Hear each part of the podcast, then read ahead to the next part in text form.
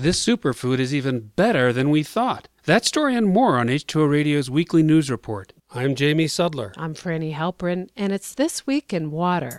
After a week of flooding and power outages, residents of North and South Carolina are still coping with serious health and safety issues. 44 people had died as of Sunday, and officials are warning that the danger of flooding is not over and could go into next week. There are many accounts of water contamination. The Washington Post reports that a coal ash basin near Wilmington was inundated, sending highly toxic waters pouring into a lake and then into the Cape Fear River. This spill was a separate incident from another coal ash landfill rupture last weekend that leaked enough to fill 180 dump trucks with waste. Coal ash is highly toxic and one of the largest forms of industrial waste, according to the EPA. The ash is left over after coal is burned, primarily to generate electricity. Water in North Carolina has also been polluted by animal waste and carcasses. The state is one of the largest producers of pork and chicken products, and about 5,500 hogs and 3.5 million chickens are reported to have drowned. The New Yorker writes that there are about 4,000 hog waste lagoons in the state, and as of Thursday, more than 130 were compromised or close to being compromised.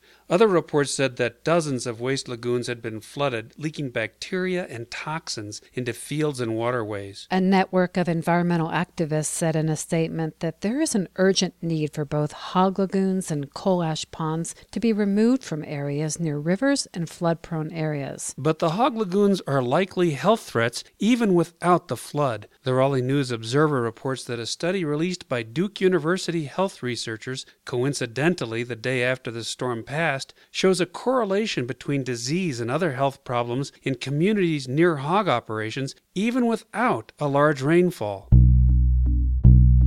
Quinoa, sometimes called a superfood, is packed with protein, fiber, and various vitamins and minerals. Many think of it as a grain, but according to Live Science, it's actually a seed, which is related to spinach, chard, and beets.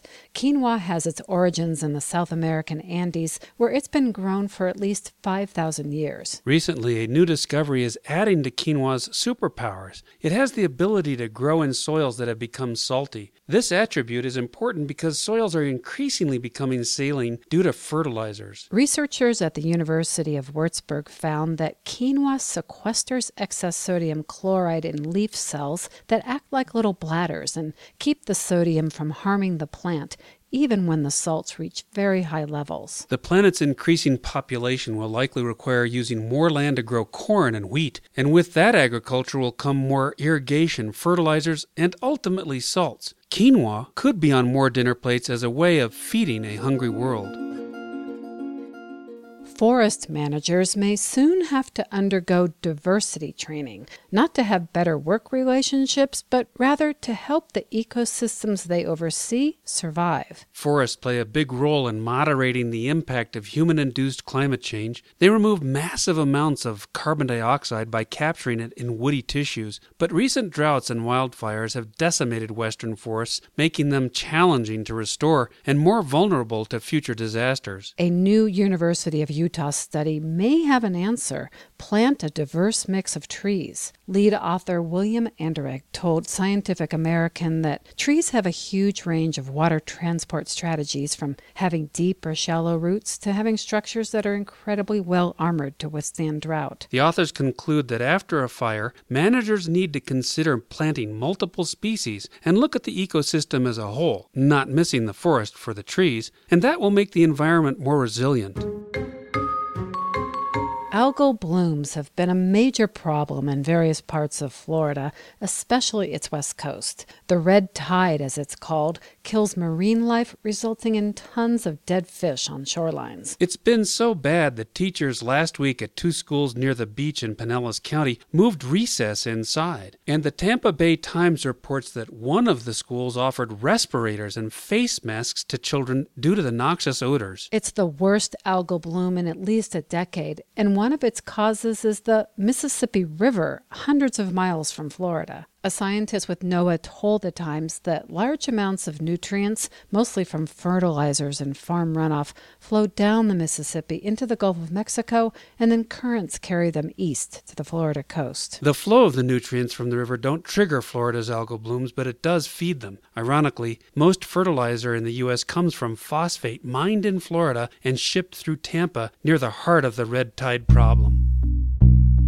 And finally, speaking of algae, for people who live along the western shore of Lake Erie, seeing a bright green slime coating the water's surface each summer has become as routine as baseball and picnics. So, when a thick coat of algae settled into a creek alongside the Maumee Bay Brewing Company in Toledo, Ohio, enough was enough. Looking at the muck, they decided to make a beer that looked as gross and green to call attention to the need for clean water. And with that, Ale G. Bloom beer was born, a double IPA brewed with kiwi and matcha green tea powder to give it a mucky green appearance that looks a bit eerie, if you will, and that's the point.